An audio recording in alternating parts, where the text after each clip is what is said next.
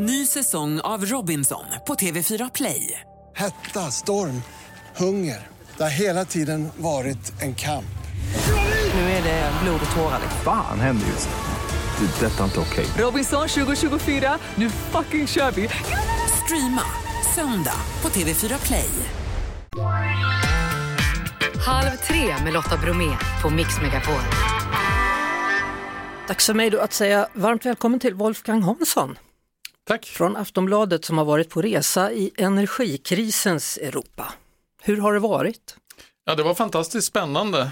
Eh, idén föddes ju av ur det här att eh, de här enorma förändringarna vi nu står inför och hur, hur många länder i Europa har problem att överhuvudtaget skaffa energi inför vintern.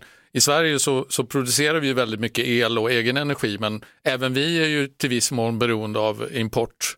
Så det, nej, det var väldigt spännande. Ja, din första anhalt blev då Tyskland och där har det varit demonstrationer. Människor är verkligen oroliga inför vintern. Ja, därför att eh, många ser ju att de kommer inte kunna betala sina el och gasräkningar.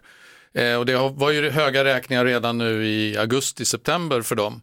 Eh, och de, visserligen har den tyska regeringen, de har ju tagit ett stödpaket så att eh, folk vet ju att de kommer att få eh, vissa bidrag i alla fall från staten, men de är ju väldigt osäkra på exakt hur mycket av räkningen som det kommer att, att täcka. Eh, och, det, och det är ju många som ehm, de har ju svårt, precis som i Sverige, det är svårt att låta bli att värma sin bostad eh, om man inte ska eh, krypa ner i sovsäck hela tiden. Och de har ju då också eh, fått gas etc. Från, från Ryssland tidigare. Vad betyder det här för den europeiska sammanhållningen? Är det så att man börjar prata om, strunta i de här sanktionerna, vi måste ju ändå ha så vi kan värma oss, eller är man fortfarande solidariska med Ukraina?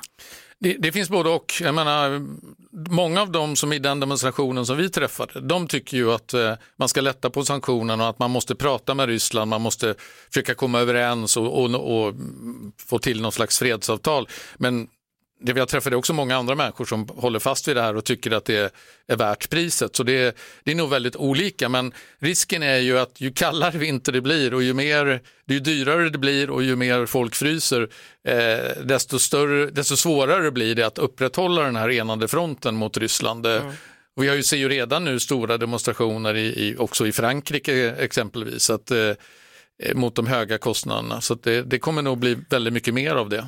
I Tyskland då, där har man till och med startat då kolkraftverk, du åkte dit och kollade. Ja, vi fick besöka ett kolkraftverk som eh, egentligen var på dödsbädden men som nu, de nu hade fått dra igång eh, för fullt. Problemet var att eh, även om de kunde köra för fullt eh, så hade de inte kol så att det räckte. Det var svårt att få tag på kol därför att de som levererade kolet hade gjort sig av med en massa tågvagnar som normalt sett gick till att transportera kolet. Så att, eh, det, det var väldigt stora problem för dem att, att köra för fullt. Liksom. Så att, eh, nu hör vi ju hur, det är ju inte bara i, i Tyskland utan även i Italien exempelvis återstartar man kolkraftverk. Men problemet är ju att man eh, den här logistiken runt allt det här, den har ju liksom brutit samman när man har lagt ner de här. Och nu ska man plötsligt få upp dem på kort tid igen och det är inte så lätt. Innan vi, vi kollar lite närmare på de andra två länderna som du då besökte eh, så undrar jag, alltså hur mycket har vi europeer gemensamt här? Mat, energipriser, inflation? Jättemycket. Det var ju det som var en av de stora lärdomarna från den här resan var ju hur, hur otroligt lika situationen är för människor. Eh, alla är, har ångest och är oroliga över, över vintern. Och, och det beror också mycket på att det är inte så mycket folk, folk känner att det inte är så mycket de kan göra. Eh, Okej, man kan spara lite på, på elen men det är ändå så att kostnaderna kommer att bli eh, skyhöga.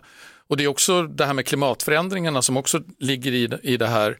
Eh, där känner ju också folk att de är tämligen hjälpsamma. De, alla märker ju att eh, vädret håller på att ändras väldigt kraftigt, blir mer extremväder och som påverkar då energitillgångarna också. Eh, men man vet inte riktigt vad man ska göra.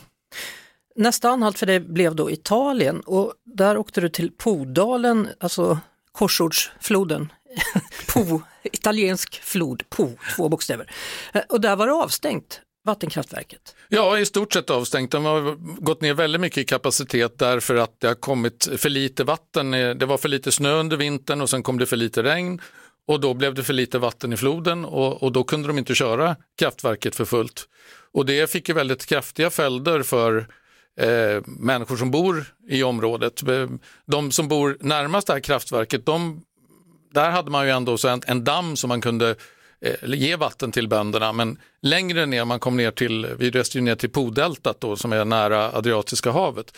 Och där, eh, var man ju, där var det under flera månader så var det hälften av bönderna som inte fick något vatten överhuvudtaget. Så Så hur gick det med deras skördar? Ja, deras skördar var ju, blev ju halverade. Vi, vi träffade ju en, en bonde, en kvinnlig bonde eh, som hade hållit på med det här i väldigt många år, hennes pappa och, och farfar före henne. Och hon sa ju att det här var den värsta situationen som hon någonsin hade varit med om. Och hon hade ju blivit av med hälften av sin skörd eh, mot ett normalår.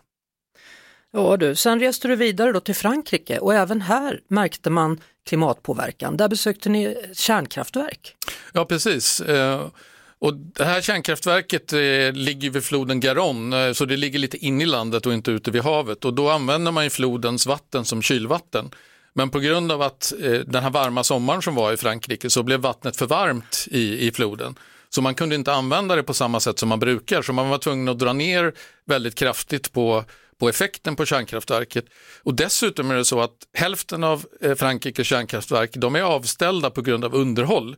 Därför att under pandemin, coronapandemin så eh, gjorde man inget underhåll. Och de, nu, måste man liksom, nu ligger man ju back och måste komma ikapp med det här. Och då har det visat sig att det är en massa rost och grejer i anläggningarna som tar väldigt lång tid att, att fixa. Och nu tror man inte längre att man kommer att kunna ha igång alla kärnkraftverk till vintern. Vilket innebär att Frankrike som brukar vara en av Europas främsta exportörer av el nu istället, istället tvingas importera dyr el från andra länder. Men kära alltså det är en ond cirkel, allting påverkar varandra här. Ja, så är det. Hur ska vi få stopp på det här nu då? Vad har du för lärdom?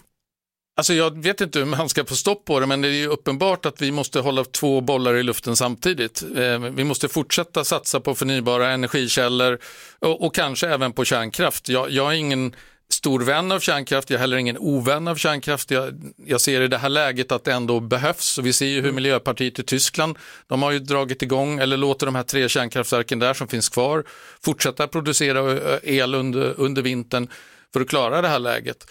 Eh, Men man, man måste fortsätta arbeta eh, för att få ner utsläppen samtidigt som man måste se till att man får energi. Och det är ju jättesvårt naturligtvis. Ja. Du är ju rätt spännande, alltså 25 juni så skrev du vi måste vara redo när Putin stänger av gasen. Du var lite före din tid här. Ja, men det var ju, det var, var ju nå- någonting man väntade på liksom, att han skulle göra. För det var ju så uppenbart att han har, att han har det här vapnet. Och det var ju uppenbart redan egentligen 2014 när han annekterade Krim. Att han skulle kunna använda det här eh, framöver. Så att, eh, det var ju lite eh, naivt kanske kan man säga då av, av länder som Tyskland och Italien och, och tro att de skulle kunna vara beroende av billig rysk gas utan att de, fick betala för det. Tack så mycket Wolfgang Hansson för att du ville dela med dig av din resa. Tack! Vi hörs såklart på Mix Megapol varje eftermiddag vid halv tre. Poddtips från Podplay. I podden Något Kaiko garanterar östgötarna Brutti och jag, Davva, dig en stor dos skratt. Där följer jag pladask för köttätandet igen. Man är lite som en jävla vampyr. Man har fått lite blodsmak och då måste man ha mer. Udda spaningar, fängslande anekdoter och en och annan arg rant. Jag måste ha mitt kaffe på morgonen för annars är jag ingen trevlig människa. Då är du ingen trevlig människa, punkt. Något Kaiko, hör du på Podplay. Därför är gardinerna.